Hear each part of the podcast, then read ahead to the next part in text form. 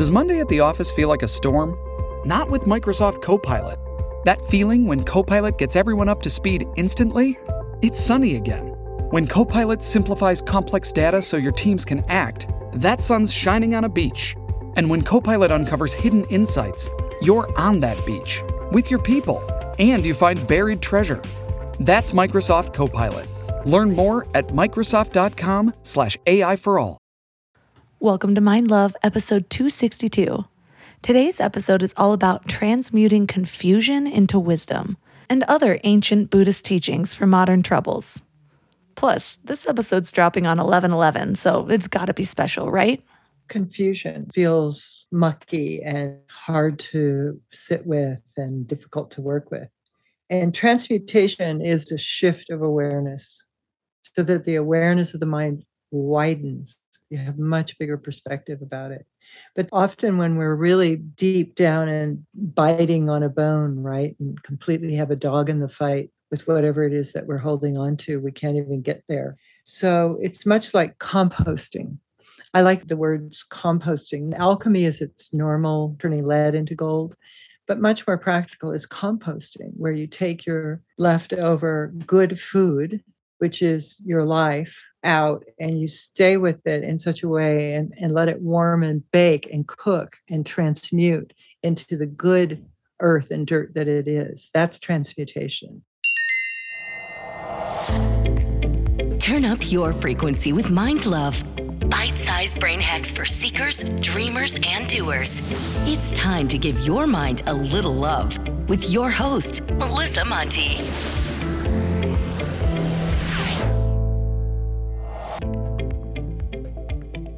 If this is your first time giving your mind a little love, don't forget to hit the subscribe button. Mind love is a habit, and the more you give your mind that love and intention, the better you'll feel about yourself and your life. Plus, it's really a win win because more subscribers means Mind Love attracts even more amazing guests to bring you their wisdom. So don't forget to subscribe. I keep finding that the more we go back to our roots, the easier everything becomes health, peace, joy, connection. Yeah, so maybe not food delivery, but can we even be sure that these modern conveniences are actually improving our lives? Or are they just feeding our neuroses and justifying a life that has no time for basic things? Sorry, that tangent got a hold of me. We think we live in a modern world with modern problems, so clearly we need a modern solution. But what if that's not the case? I think we make things more complicated than they really are. And a big part of that is just perceiving them as more complicated than they are. Have you ever felt completely overwhelmed by something, only to finally stop procrastinating and sit down and plan it all out, and then suddenly it doesn't feel so complicated anymore? Because the pressure isn't all in your head, and you can actually see all the steps, even if you haven't taken them yet. That basically happens to me anytime I plan anything. and I end up realizing that sitting down to plan is always the hardest step to approach. After that, everything becomes easier, or at least clear. But these days, our problems definitely look different than they used to. Technology improves so rapidly that we're running businesses completely differently than we were just a decade ago. We connect with friends differently. We commute differently. We find and consume information differently. And with all these new ways of doing things, there are new problems. So we must need new and different solutions, right? But what I see is that, for the most part, we have all the same problems, just wrapped in different colored bows. We have new ways to distract ourselves, but we still numb reality. We have new ways to engage in our social circles, but we still compare or have communication issues. We have new ways of presenting ourselves, like Instagram and Facebook, but we still try to be someone that we're not. We have new ways to dress ourselves or nip and tuck the parts of us that we don't like, but we're still too tough on ourselves. We have new ways to explore and define relationships, but we still have fears and challenges in them. We still have needs to manage and learn from our emotions. We still have deep desires for purpose. We still want to love and be loved. We still want to grow and learn through life. So, yes, things might look very different on the outside, but inside, we're still the same souls seeking what they came here for from the beginning of time. And I've said this before, but it's worth saying again. People from ancient times had way more wisdom than our current society gives them credit for.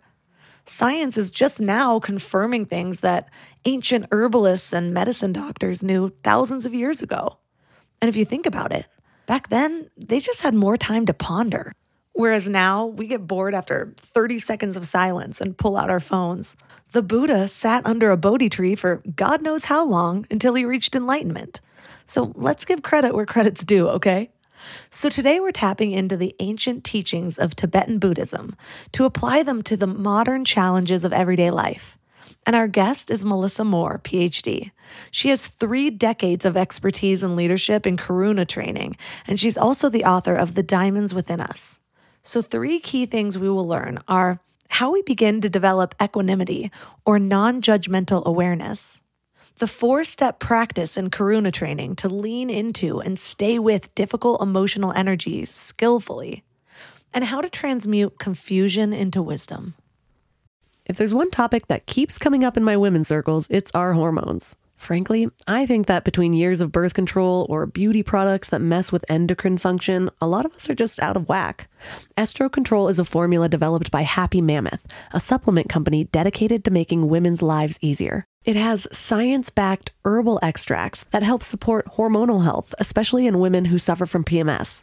The way Estro Control eases PMS is pretty interesting. The ingredients support the liver, and that's where our hormones get processed, especially estrogen. So when the estrogen isn't processed well in the liver, women may start having PMS, spots on the skin, they get cravings, they feel low all of a sudden. Estro Control was created to help women feel like themselves all throughout the month because PMS can basically rob us of a week of our lives every month. Totally not fair. Estro Control is made specifically for women who are premenopausal, so it's perfect for women that haven't entered menopause yet. And in fact, it's amazing for perimenopause when hormones start to fluctuate and PMS can turn into a beast. I have been relearning myself postpartum. I just started my period again when my baby was 10 months, and I forgot how wild these hormone changes can be. I wanted something to just maintain optimal hormone levels and help with mild mood swings, and Estro Control is perfect for this.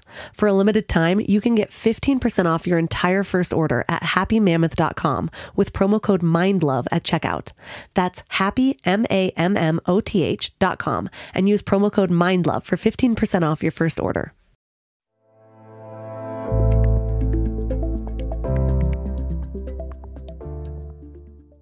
And now let's welcome Melissa Moore to the show. Thank you. Thank you for having me.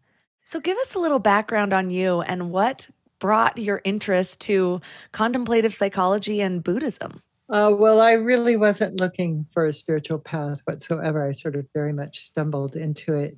And it was very connected to a, a kind of scene that was happening in Boulder, Colorado in the uh, 70s, is when I, 79, it's when I stumbled into it, but it had been going on for a little while with this meditation master, Chogyam Trungpa, kind of a very outrageous man. And he started Naropa Institute, which was had Allen Ginsberg, who was a poet, part of the Beat Poets, and there was Barbara Dilley there, who was a dancer I had heard of, and other poets, Peter Orlovsky, and just just a lot of cool things happening that I learned about and I went there actually accidentally to take a dance class and then learned about it that way because I was in Boulder. So one thing led to another, and I kind of got a whiff of something happening. And I followed my instincts, was not following my head. And I knew that suddenly I wanted to go to Naropa. It just felt like the place to go. And um, at the time, I'd been working in the record business, and that was kind of really kind of going nowhere and lots of partying and outrageous behavior. And so the scene, the spiritual scene in Boulder was also outrageous, or I wouldn't have been interested in it. Um, now we know, many, many years later, that a lot of harm has been caused in those early years and along the way in our community. And um, so I have a lot of regrets about that too, in some sense, because I can look back with the eyes of the time we live in now and see the recklessness of the times. But at the same time, for me, I came out of a very reckless, crazy situation. And so I met this Tibetan Buddhist teacher, this master, and he kind of stopped my mind, taught me instantly that wherever I went, my mind was following me. And that was very profound to realize, like, oh, I have to be responsible for this. you know, I have to take care of this. I cannot just be reckless here. It causes pain, not only to me, but to others. So um, that happened when I was about 24. I'm very fortunate. Uh, but it took me many years to I was a very untamable person. So I wasn't an instant meditator. I think now I know I had a lot of trauma in my body and I couldn't sit with it. Meditation is demanding, you know, it really requires a certain kind of stability of incapacity to meet things in your body. And I didn't have that developed when I came to the path. It took me many, many years, eight years probably, to learn how to follow a breath so I'm very, I'm a good meditation for that reason, meditation teacher, and I've been teaching it for many, many years. And I'm very sympathetic to an understanding that, you know, how we come to meditation. It's not like we're trying to fit ourselves into a box. Often we do that, but it's not about doing it right. It's so much about learning how to listen to our bodies and listen to our synchronization of our breath and our mind and train ourselves it's so interesting that you mm. talked about how there was a period of time that there was recklessness in the scene. I'm curious if you could go deeper. What what was reckless and what do you see now? Oh, just a lot of promiscuity, a lot of drinking. Drugs were I was coming from a drug culture, so actually I was cleaning up going into the Buddhist community. That's so strange, but I was. And the and Trungpa Rinpoche was drinking, so everybody was imitating him. And there was a lot of profound working with your mind at the same time. It wasn't just all frivolous, there was a lot of training happening, very arduous training. This guy had been in Tibet, you know, I mean, he'd been in a monastery. And now that I know a lot about his life, what I didn't really know when I was a young student, but I know a lot now because he, he's my root teacher and I've studied his work and gotten to know him and I have a long view on who he was. You know, he escaped Tibet when the Chinese invaded with 200 people, and most of them died on the Himalayan mountains by foot, chased by the Chinese. So he came into a refugee camp with so much trauma, you know, if we want to look at it from today's lens. And yet, you know, his understanding of brilliant sanity and basic goodness and pure mind was such his training that he could just kind of ride through that. But they were starving, they were thirsty, they were starving in the refugee camp. And now I know that they, I heard this recently that they didn't even have water, so they were drinking chang, which is beer. And we know how indigenous peoples' uh, bodies react to alcohol. So now we know that that, that there's genetic uh, interaction with that. So, you know, then he ended up in England and he he had an accident and he continued drinking, you know, and he got married to a young Western woman of, of means and he and he ended up in America with a lot of hippies around him in the 70s, right? And he took these rebellious hippies and he got them wearing suits and ties and joining society and having businesses and having families. He was all about joining society, not rebelling against society. And I learned how to eat with a knife and fork. I kid you not. I grew up in Santa Monica with my mother, who worked full time eating with chopsticks before I could eat with a knife and fork. And so I was like, I've never had sit down dinners or anything. And suddenly I learned like a certain mindfulness of your life, right? The rituals of your life the dignity of your life, the daily patterns of your life. He was in the midst of all this craziness. There was all that transmission happening too. So you can't you can't say it was all reckless, but there was recklessness because we regarded everything he did as sacred. And you know, while I'm not realized enough to know what what's true, for me, the medicine worked. But for others, I understand that there was harm and I feel bad about that. I think about that all the time from my compassion practice.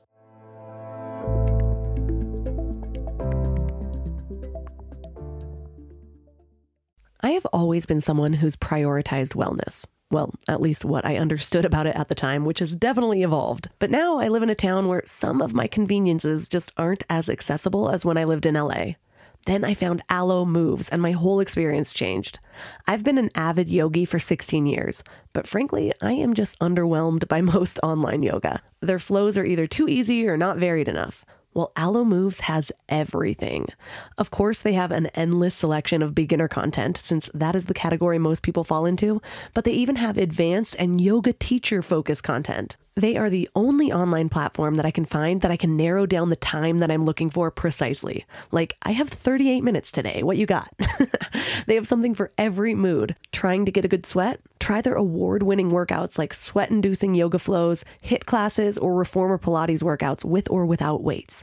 Or find stress relief with meditations, affirmations, face yoga, gua sha, dry brushing, and even journaling for those quiet moments. And when it comes to sleep, it's just as important as fitness and nutrition nutrition. Ever since I watched The Art of Sleep on Alo Moves, I've been falling asleep faster and staying asleep longer. So unlock your personal wellness routine with Alo Moves. Go to alomoves.com now and use code MINDLOVE for an exclusive 30-day free trial and enjoy 20% off an annual membership. That's alomoves.com code MINDLOVE. alomoves.com code MINDLOVE. And now for another episode of Lies We've Been Told About Our Health. We've all heard we need eight glasses of water a day, right? Well, hydration isn't actually about water intake. It's about the balance of water and electrolytes so that our bodies are actually absorbing the water instead of just passing it through. A lot of people go for those sugary sports drinks, but let's be real, those do more harm than good. I've found a better solution Element. It's a zero sugar electrolyte drink that's all about effective hydration. Each pack gives you essential electrolytes like sodium and potassium without the unnecessary additives found in other drinks. The team behind Element includes experts in biochemistry and nutrition, so they really know what they're doing. And it's not just for everyday use either. Elite athletes and teams, Olympic weightlifters, CrossFit champions, Navy SEALs all rely on it too, which to me says a lot about its effectiveness. Here's what makes them really unique. They recently launched a hot chocolate line with flavors like chocolate mint, chocolate chai, and chocolate raspberry. Ever since I went alcohol free, I've been really intentional about luxurious, health focused drinks so I can sit back and unwind while actually doing good for my body. And the Element Chocolate Chai is great for relaxing in the evening or warming up after winter sports. And you can try Element totally risk free. If you don't like it, you'll get your money back, no questions asked. Receive a free Element sample pack with any order when you purchase through drinkelement.com slash mindlove. That's drinklmnt.com slash mindlove to get a free starter pack with any order.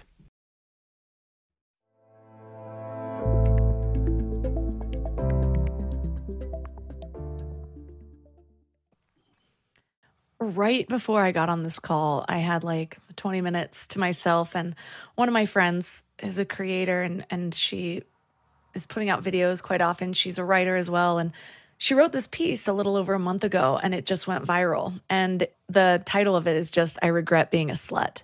And the whole concept mm-hmm. around it is that she mm. feels lied to by the women empowerment movement. And she makes it clear she does not speak for all women from this. There are women that she knows that can have uh, you know meaningless sex and and come out of it feeling empowered but i've known this person since i was in my early 20s and and she was a little bit older than me and we've we were living that time together and i was right there next to her and i thought i was empowered and it, we had such similar backgrounds both being sexually yeah. assaulted and and yeah. i feel like that was part of the way that i took back control of my right. body was because i i couldn't this sounds so horrible, but I couldn't be raped if I never said no.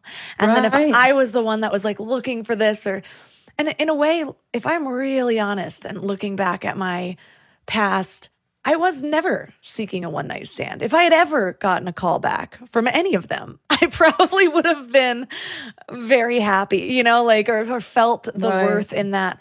But instead, it was just always this story that I was telling myself. And so this is the story that she told. And I highly recommend anyone listening to look it up. Bridget Phetasy. I regret being a slut. And uh, but it's just taken off and people have been writing into her she's reading user letters and and Oh. it just really goes to show you that we need so much discernment when we figure out what to follow especially if it's popular and it's so easy to be in this crowd of people with a guru and and everyone's looking at that guru as the one to follow and i do believe that so, so everybody has something to teach but there's such a a danger in believing that this one person holds the whole truth.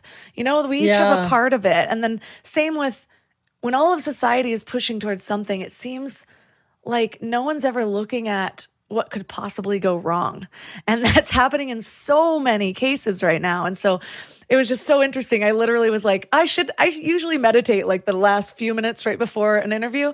And instead I was like just finishing reading her thing and I put it down and I almost, I had a tear in my eye. And then I was like, no, I need to go on an interview. And that was the first thing you said was this reckless parts of the times. And I was just like, apparently this needs to be talked about. Well, it's interesting because this is the times we live in for whatever reason. Maybe it's an evolution of consciousness. Certainly, it's an evolution of feminism to understand that agency doesn't mean promiscuity.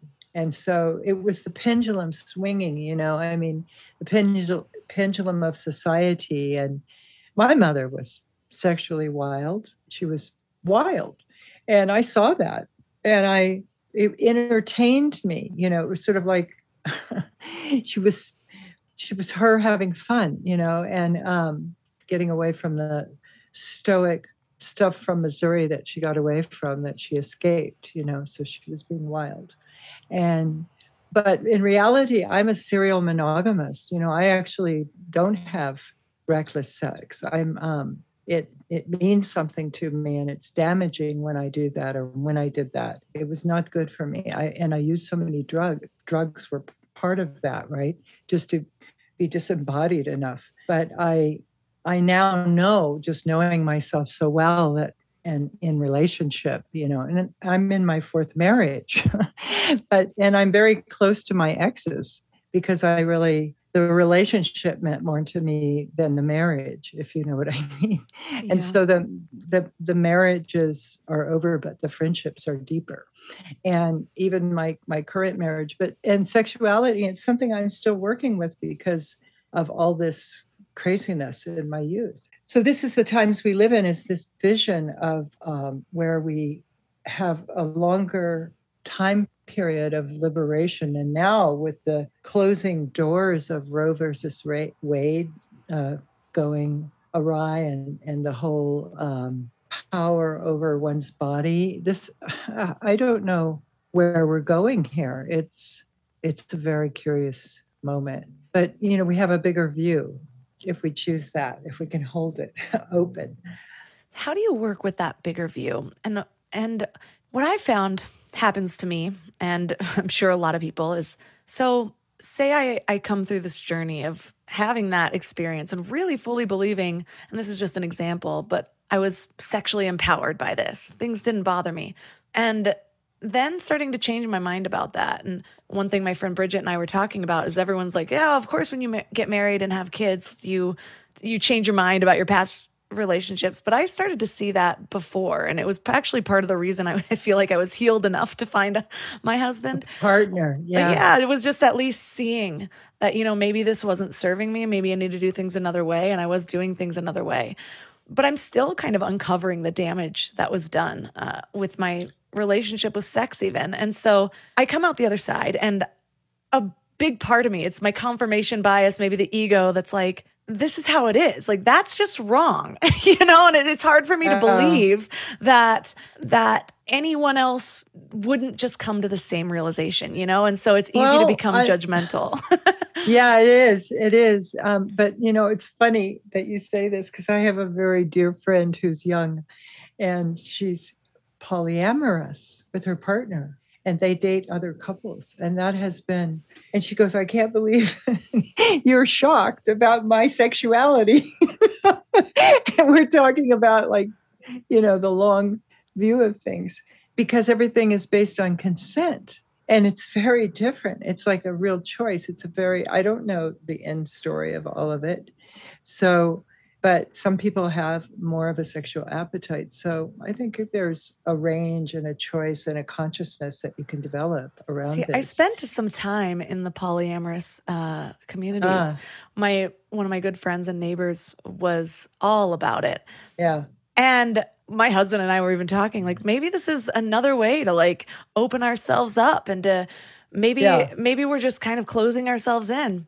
And I was really contemplating that for a couple of years and spending time with a lot of people. And by the time I was out of it, I was like, I feel like everyone's lying to themselves. It happened again. My friend who introduced me to it, she ended up breaking down one night and like turned out the a big reason for her doing that was because she didn't really feel worthy enough to secure one person. And again, this is hmm. all anecdotal. And so it's just like all my hmm. anecdotal experience is just like, you know, m- maybe it's worth exploring. Maybe this is something that Yeah. that Well, I don't know. meant for that opening up. But I and then one of the people that I followed at the time, Aubrey Marcus, was all about it too. And then he ended up kind of having this realization, and now he looks back and he's like, "That was one of the unhealthiest periods of my life."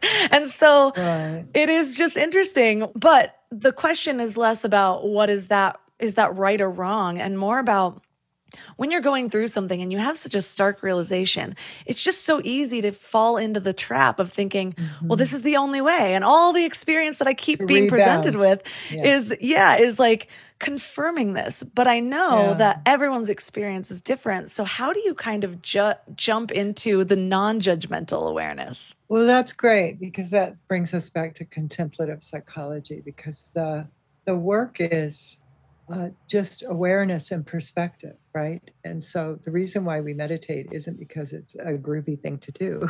it is a great thing to do, but it's and a lot of people use it for all kinds of reasons. But the meditation that I teach is opened eye, present moment, synchronization of our body, breath, and mind which allows for a certain intelligence to dawn, a wider intelligence, a more broad perspective that allows for a both and perspective instead of an either either or binary. So that's important. And so that means working with emotions. Like some of us are different in our reaction emotion. Some of us have long ago learned how to deaden emotions, don't feel anything. Some people feel everything and they think everything's their fault you know? So we have to be on some spectrum and understand where we are with our emotional radar and how we go into interaction or reaction with people.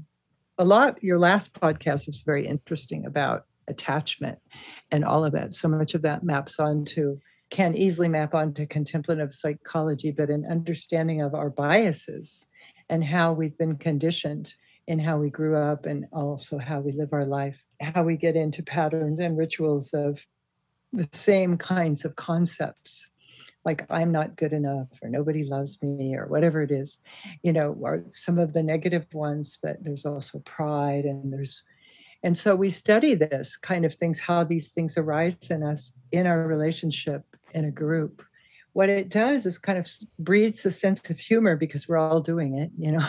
And the other is that it widens our mind to see like we don't have to follow every thought we have down the rabbit hole of solidity. We don't have to glam on and say that's what I think, that's who I am, and that's what I believe. We could actually open up the space and go, oh, there's so many possibilities happening here. And my heart will close if I decide one way or another. So, how do I stay open and compassionate? Because there's so much pain in the world. People are in such reaction, you know, really. When we get beyond ourselves and we open up to others, we start to see, oh, there's so much pain and reaction going on, you know. And uh, if we stay in equanimity, then that really brings a lot of balance and peace to the world. It's actually very residual. I believe that it's helpful. That is such a profound way to look at it. And I don't think anyone's ever voiced it in that way of if I choose, if I identify with this one thing, and then my heart closes. And there's something about that that resonates with me. It's probably something I will use for the rest of my life because Oh, I hope so. so Good. often Mind uh, love. Yes, exactly.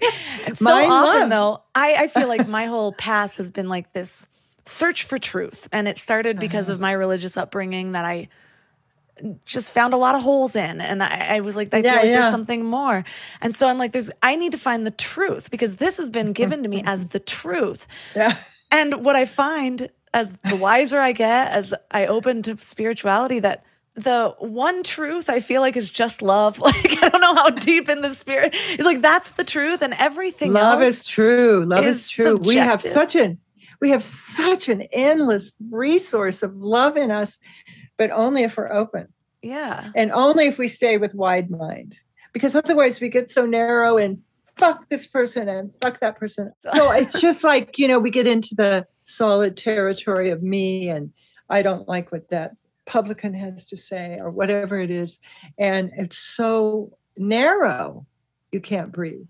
We can't breathe. We wall off ourselves Why do you think we have such this visceral reaction and we feel so closed when so many times the things that we're arguing over are things that literally do not affect us? For example, it does not affect me how other people engage in their relationships. But because of my life experience and what I've seen, which is a very limited perspective, Right. I am aware of that. I feel like I'm right. It's like I have this voice when somebody presents this polyamorous relationship to me that's just like, oh, you poor soul. I, I really hope you don't get hurt. but I know that's just ego. And like I said, from a very limited perspective. And also, to make it even crazier, I do have one friend who seems to be in a healthy, loving, open relationship. And she is a seemingly healthy, loving person. But somehow my brain will omit that when I'm thinking of evidence. Well, probably you have pain there that you're projecting out. You know, you you have pain inside you that has accumulated and now if you meet it externally you think you project your experience on their experience, but it's never that way. And um, it's narrow minded to think it is that way. But we don't, you know, we, we're very habitual creatures. So if we don't um, resolve these painful things in us, which we have to, you know, we can't get around them, we can't bypass the traumas and the things that we carry because our body remembers whether our mind does or not. So we have to take time to bring a lot of loving kindness to our experience, whatever it is, even when we don't understand it. And most of the time we don't. So I I I can get really critical and down that route. This is why I can talk about it so well. I can get so narrow-minded and negative, particularly with headlines. I have to be careful with headlines. you know. Same. so I just go, I just try and um, I try to go to the most painful part of that, uh, whatever it is that I'm reacting to, and just feel how painful it is. Why am I in such reaction? Because I usually because I feel so helpless. I feel so helpless, and I know that people are suffering. So it's you know that's good to feel that. that makes me stronger to feel the pain of the world so that's different than getting you know i'm try I, I this is what I, I work with all the time but it's hard because we have a lot of conditioning and habits of being opinionated For sure. Confirmation bias is so real. And it's like the more time I Uh-huh. spend studying things, the more likely I am to believe that I'm right with it. yes I've been married now for years and so I'm not finding other partners and I'm not doing all of really all of the things, almost all. Every now and then I'll go down a Netflix rabbit hole, but that's my last numbing tendency.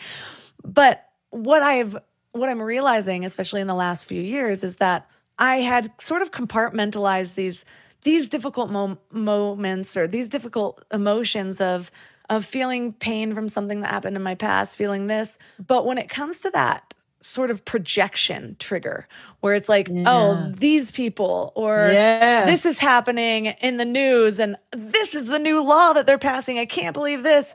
I forget that that's a difficult emotion that I need to work with. I know. And I know that you have it seems this- so justified right. I'm just like, you're wrong and I'm right, clearly.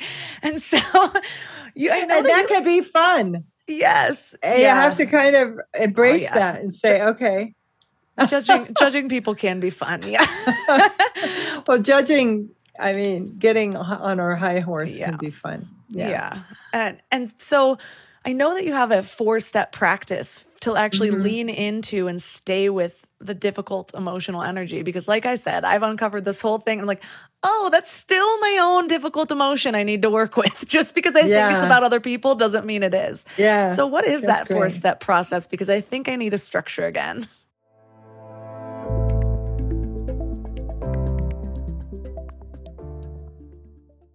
Americans spend an average of 90% of their time indoors and take about 20,000 breaths a day. And get this the indoor air that we breathe is two to five times more polluted than outdoor air, and in some cases, up to 100 times more polluted, according to the EPA. And did you know that air pollution is responsible for nearly 7 million premature deaths globally? So, what's the solution? Two words living intentionally. We have to take full responsibility for every area of our lives, including our health, which also includes our air. And that's why I love my air doctor. As a reminder, when you support my sponsors, you also support the show. Air Doctor filters out 99.99% of dangerous contaminants, so your lungs don't have to. This includes pollutants like allergens, pollen, pet dander, dust mites, spores, and even bacteria and viruses. I live in the mountains and our air is pretty great. When I drive home, I can witness myself rising above the cloud of pollution that covers the rest of Southern California. But I know that even in the mountains, my home traps in the contaminants that my family brings inside. Plus, just sleeping one night with my air doctor, I could actually feel the difference. Air Doctor comes with a 30 day breathe easy money back guarantee. So if you don't love it, just send it back for a refund minus shipping. So head to Air Doctor Pro and use promo code MIND. And depending on the model, you'll get up to $300 off. You're saving up to $300. Lock this special offer by going to AIRDOCTOR and use promo code MIND. That's promo code M I N D. This episode is brought to you by Visit Williamsburg. In Williamsburg, Virginia, there's never too much of a good thing. Whether you're a foodie, a golfer, a history buff, a shopaholic, an outdoor enthusiast, or a thrill seeker, you'll find what you came for here and more. So ask yourself, what is it you want? Discover Williamsburg and plan your trip at visitwilliamsburg.com.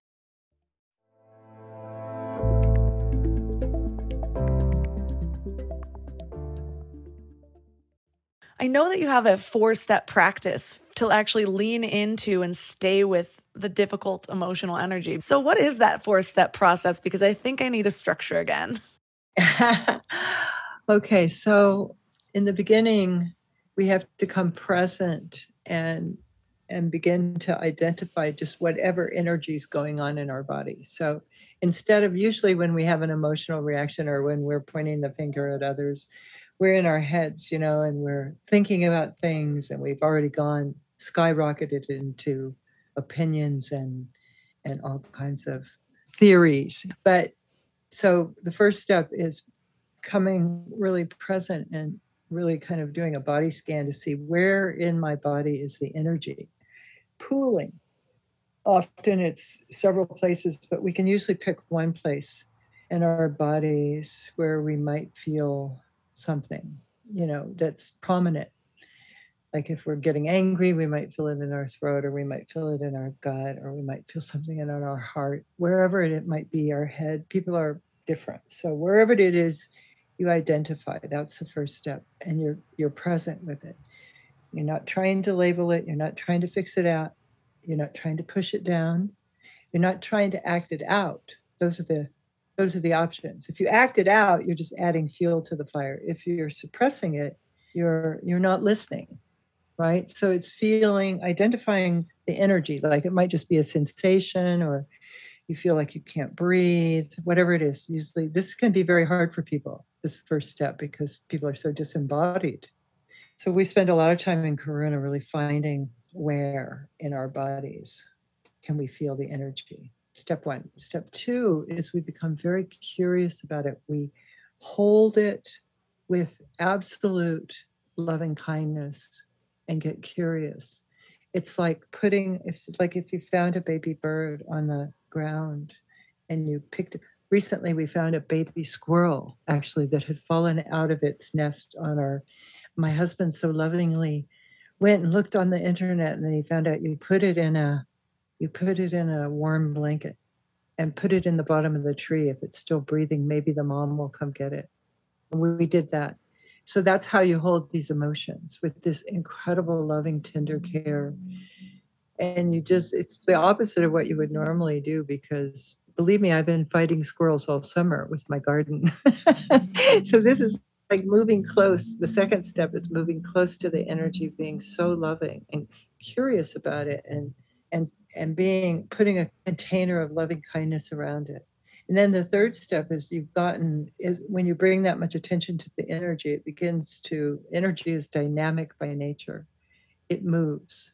It's not stagnant. It's always moving and it's impermanent and it changes. So you bring it intentionally to your heart to wizen us, to bring it to awaken us, to bring the full wisdom of what's true about whatever it is we're feeling to inform us. We don't even have to figure it out in our head, just bring it into the heart. The heart is much better brain than this one. So we let it permeate us.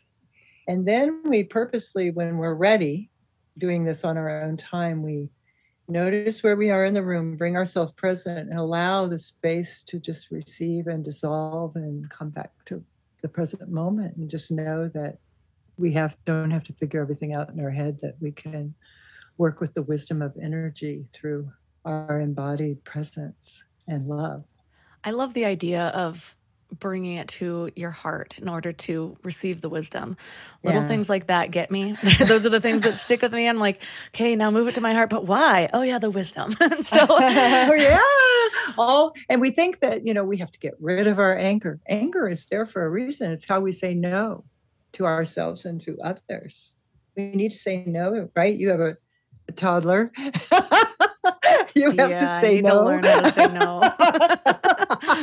Come back to me in a few years when he's a little less cute, and then I'll have said no. But one thing I do resonate with is I remember doing a breathwork ceremony uh, years ago.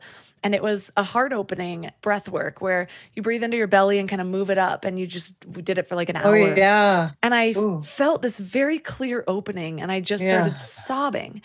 And so it's something that I've been aware of since is I do believe energetically I have at least at one point, I think it's in the process of opening. I think I still have work to do of opening up my heart of yeah of kind of removing that blockage because I can still feel Yeah. it there and I and I know I get into these modes where it's triggered and I, I, feel very closed off from it. And it doesn't mean I'm not giving love to the people around me, but it's like I can't feel the receiving of love, maybe. Yeah.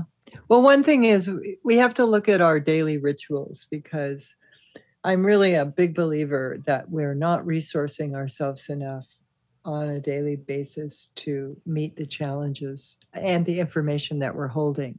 So we all have our particular challenges, like you have children, and we all have our challenges that we must be responsible for, whatever that might be. So there's those duties. But then there's the duties of the world that we're facing right now and the changing times that we live in. And the fact that the truth that the immigration issues are, that's why we see all these right wing heavy leaders showing up. It's because of borders. It's all about immigration and borders because people are coming because of the hurricane that's going on in Florida right this moment. And so just we must be collaborators with the energies of this world and we must learn how to live with them because they're not going away. We have to be stewards now. And I feel very strongly about this. And I feel it's maybe the most important part of what we're working with to prepare for the times that we're living in. It's not the 80s anymore, you know? It's we're in a very different time. So uh, this this is on my heart a lot, and I'm really looking for ways to find. So this is one of the reasons I'm doing a lot of podcasts, and this is a totally new medium for me. For me, but I'm I'm willing to go there because I feel like often what I teach should be taught in kindergarten to children is how to work with their energy in such a way that they become wise, not shut off. How would you teach that to a child? Oh, well, I would like when some a child has pain, I would get them to describe it to me. Where is it in their body? What do they feel? What's going on? And can we make a, a place for that and have it be our teacher? Can we be close with that energy, and I would teach them to uh, learn how to relate to their bodies as teachers and open up to the world um, and understand that emotions come and go and that we need to feel them, not suppress them, and not act them out either when we're angry.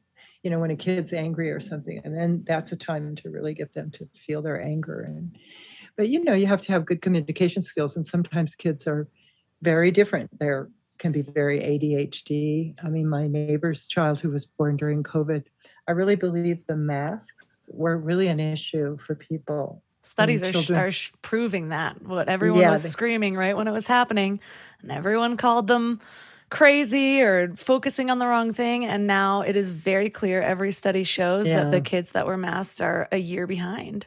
Yeah, and and that whole thing. So the verbal thing, but I think you know my neighbor's child.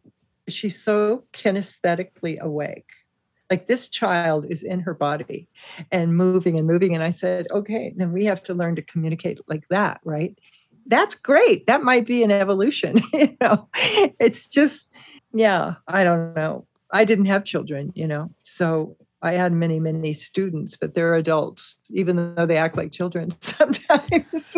Well, I will say I never had children. having a child, it's made me a better communicator with adults I because I think so. So often we overcomplicate things, and the way you just yeah. described how to teach that to a child is the way that most adults need to yeah. see it and and yeah.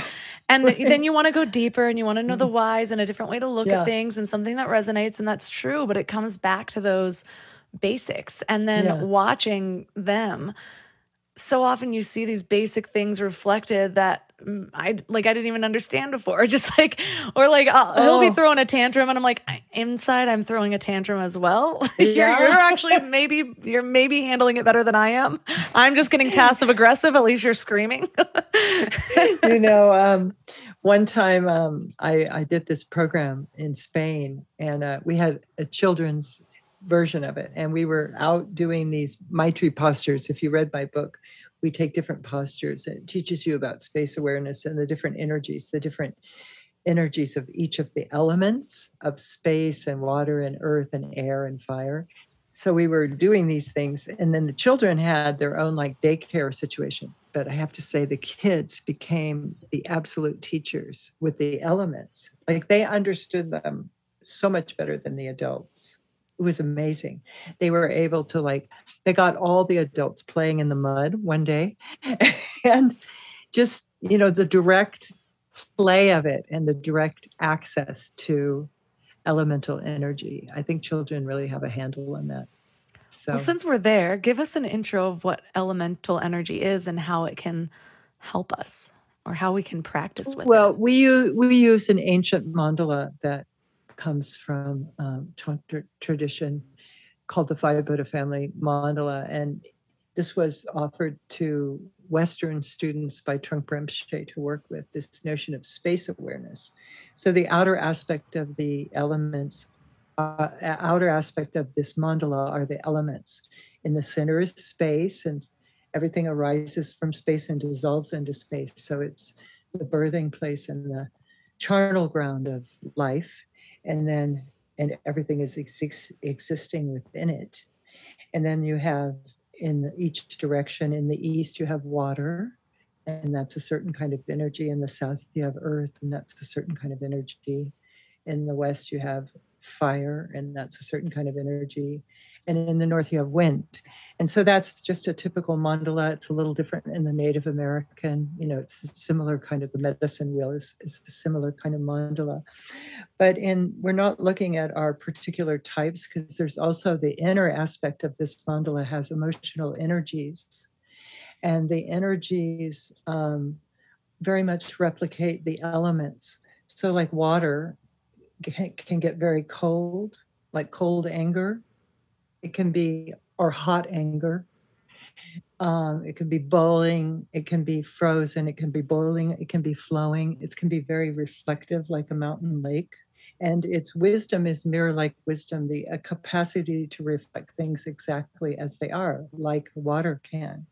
That capacity of mind to reflect accurately is the wisdom. So that's the mind aspect. So we study the elemental body, the energetic speech, the the energies, the uh, emotions, and the mind transformation, how that happens, the transmutation of confusion into wisdom.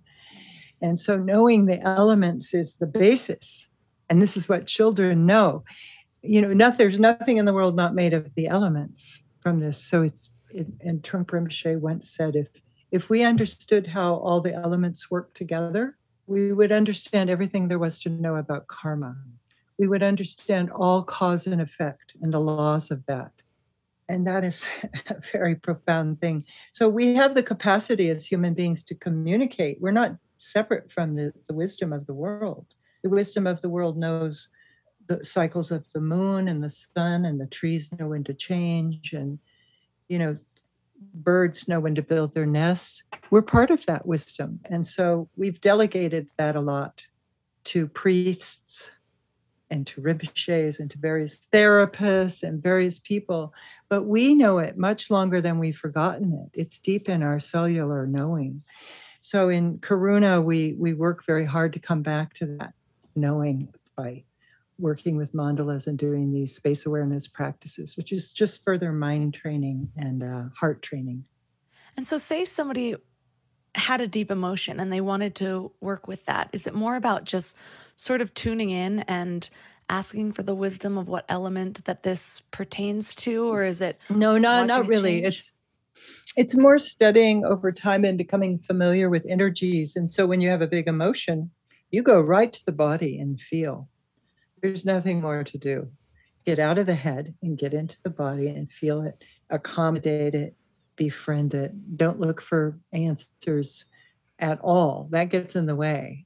You know, don't worry about what element it is. Just be with the energy and feel it. It's got something to teach us through feeling.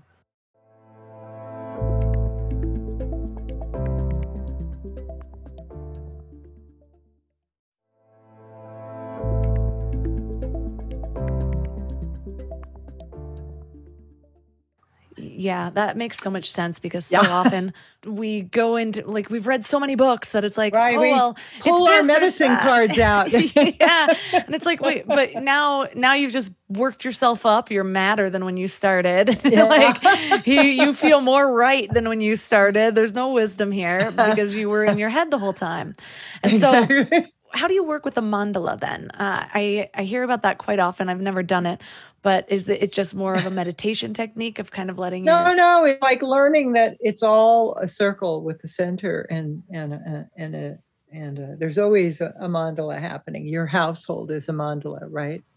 There's a center of your household. It might be the kitchen, might be the playroom. Who knows, right? So, and understanding there's a center and a circumference. So that's all mandala means. But sacred mandala, like the five Buddha families, has real intention and practice and purpose. And then other mandalas that you can find, such as, uh, see, such as this Tibetan art mandala. I don't know if this is on camera, but anyway, I'm showing a picture of Karma Pakshi. So these energies in Tibetan art are always aspects of your own mind that's what people don't understand. They're they're they're uh, personifications of real wisdom in your own mind. And this particular wisdom is wrathful compassion. That there are times that you need to take a stand and say no, and it cuts through a lot of confusion. And so each of these things. So that's a mandala. That's showing you a mandala, right? And um, so that's a meditation technique so this is now how we use it in Western or like in on my desk. If you were to see my desk, I have little mandalas everywhere because I have certain things that I'm working on, like I'm putting out my book. I want it to be successful, so I'll build a mandala. I understand the energies and I'm familiar with how it works, so I can utilize the mandalas that way in my life. Does that make sense? It does. And one thing I love diving into different religions, and when I was uh, studying something, one of the religions that has multiple gods, there's something about it that I'm like, I totally understand why this calls to people. Because when I grew up in the religion I was born into, there's so much of give it to God. And I I have a different relationship with that now. There's moments that I greatly respect it because you know it's just out of your mind. Just like we were just talking about. You're not you're not it's like lean not on your own understanding. So you just give it over here. But that doesn't always work for everybody, you know? And so there's Well, something that be can be very powerful. I mean, Yeah. obviously, or, or so many people are using that. But for I the think- multiple gods, it's like uh, there's something to be said about having this one specific thing, this one specific God that deals with this one specific thing. And so when I'm dealing with it, feeling in tune with that, and I was studying the goddesses and and the goddess Oh, of this oh, and the yeah. goddess of that, and Yeah. and I I went through this month of having uh, all my meditations were like, okay, well, what am I feeling? Which goddess is that? And then kind of tuning Uh-huh. into that and That's nice. it was a whole different energy and so i i appreciate the mandala of of like this is this is this particular thing that i'm Yeah. working on and that's the energy that i'm going to bring in Yeah, well, I've always been very interested in all of these things and the occult and different systems and have studied Native American and all kinds of different paths. I got that from my mother. My mother did that. She was really a spiritual seeker. But I really feel like the most important thing about all of it is that, and, and this is very Buddhistic, we don't, th- those gods are not external, they're aspects of ourselves and our abilities. That's why my book is called The Diamonds Within Us. It's like we have these incredible talents, and yours are very unique to than mine are, right? So we each bring something to this life, and we're here to do some kind of we would say Buddha activity, right? Some kind of good work in the world, like your podcast is doing such good work. And so I think, you know, and finding ways to express that in our body, speech, and mind. Everybody, that might happen in a Pentecostal church or I don't know what. I think there's so many paths. Again, keeping that really wide mind, mm-hmm. you know. But one thing is in Karuna, even though it's drawing on Tibetan Buddhism, nobody has to be a Buddhist at all to study this or learn anything about meditation or contemplative psychology. It's very non denominational. We're not a spiritual path, we're a training, complete training with continuing education, and you get a certificate in contemplative psychology. It's a real deal, you know? It would be what you would study if you went to Naropa contemplative psychotherapy, only you're not learning to be the therapist. You're just learning all the tools in the ancient recipe for opening your heart and living with an open heart and being beneficial to others. That's what we're up to. i love that and and it makes so much sense the because that's how i identify with the whole concept of god that it's this Yeah.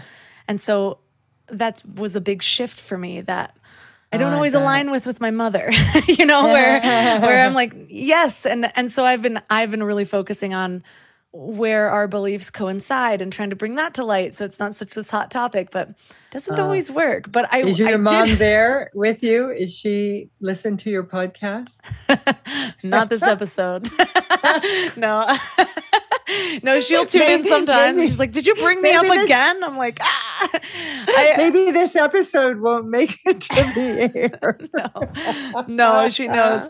She knows all the all the things I say on the show. I say very much to her, but I there's so much about her path that I appreciate the dedication Yeah. to it, and I and I learn from it. But for me, I need something more, and I respect that it works Yeah. completely for her.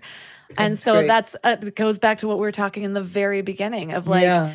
trusting that just because something doesn't work for me doesn't mean it doesn't work for somebody else and just and i i just want that same kind of acknowledgement back but i wanted to ask one more thing that you you said that i just want you to go deeper however you feel called to. But you talked about the transmutation of confusion into wisdom. Yeah, yeah. what what comes up when i just ask what does that mean?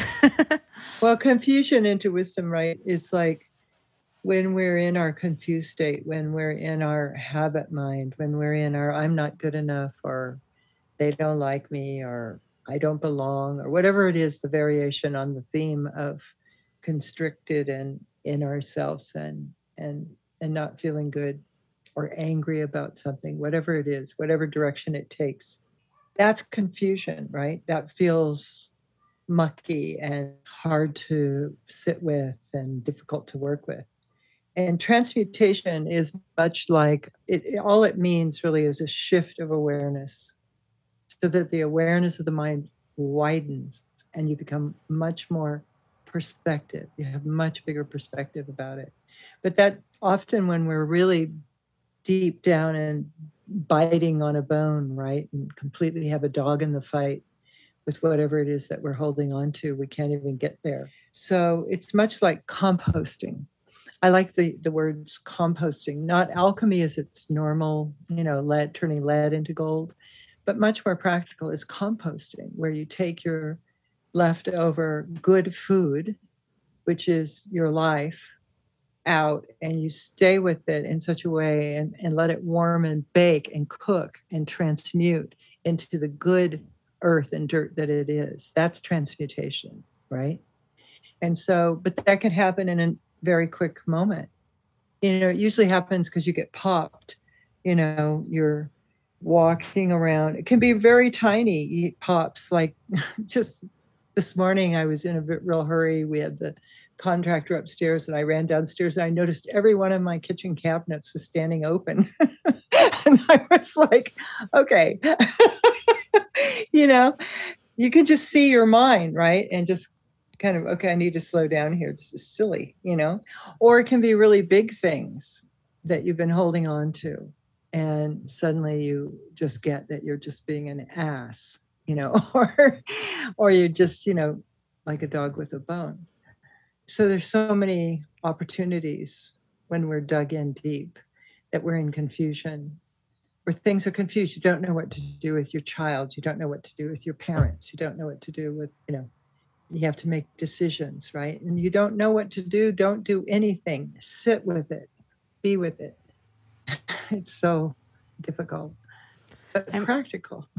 Yeah. And uh, there's so much wisdom to be found in learning to sit with discomfort in general. And totally, I don't think we yeah. realize how often the discomfort is just like internally created. we yeah, and we really. want to project it onto everything around us. Your house isn't big enough, my kids aren't behaved enough, don't make enough money. But most of the turmoil is actually just whatever our thoughts and our mind is coming yeah. up with about the circumstances. So there's there's and this is something that Buddhism teaches that there's there's um, four types of suffering you cannot avoid as a human being. That's birth, old age, sickness and death. Birth, old age, sickness, and death. Those come with the contract of being alive, right? And those are suffering. There's real, there's real suffering when death occurs, especially if it's a tragic death. There's can even though birth is always celebrated and our there can be new beginnings are very hard and difficult and they cause pain and old age or anything wearing out whether it be the house the kitchen sink or our bodies and death. I mean, you know, birth, old age, sickness, and death comes with the contract. Then there's all the things we do to avoid those things.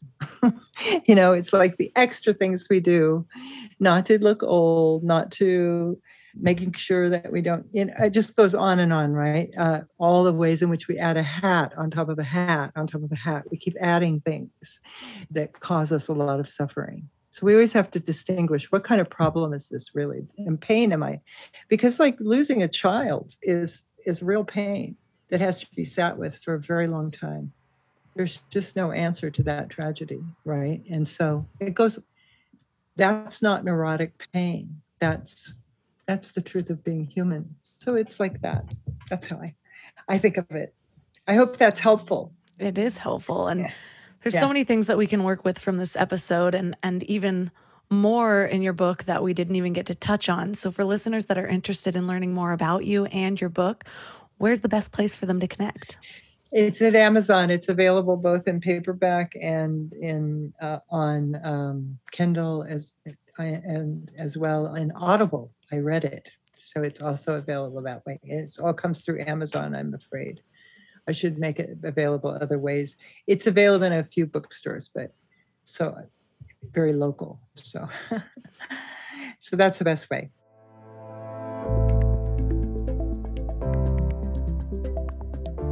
All the links for this episode will be at mindlove.com slash 262.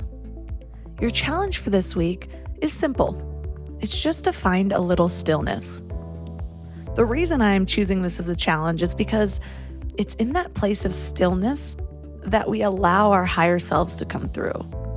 Without the stillness, we don't have the time or the space to transmute our confusion into wisdom.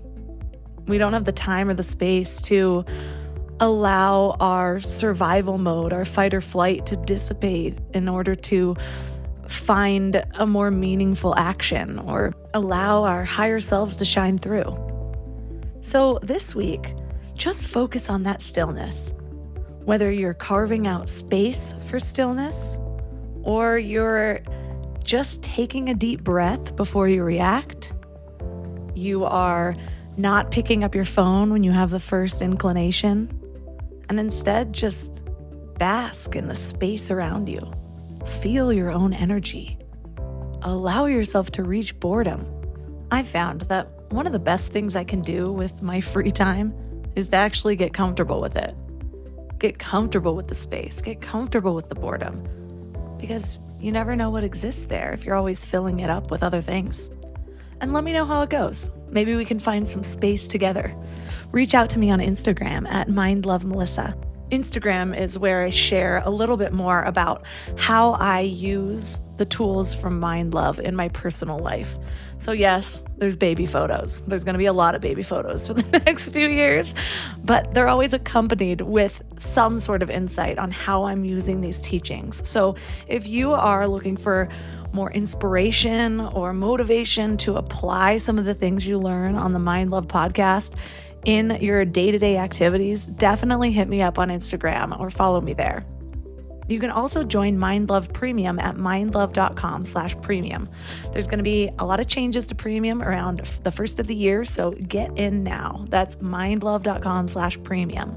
And other ways to support the show is by leaving a five-star review on Apple Podcasts or Spotify, which is one of my favorite ways of supporting. I just love hearing how MindLove is changing you or affecting you because it's probably my biggest motivation for showing up at the mic several times a week, or you can support one of my amazing sponsors at mindlove.com slash sponsors. And that's all for today. So thanks for giving your mind a little love today, and I'll see you next time. Thanks for tuning into Your Higher Frequency with Mind Love. Head to mindlove.com for a free gift to keep your vibes up until next week.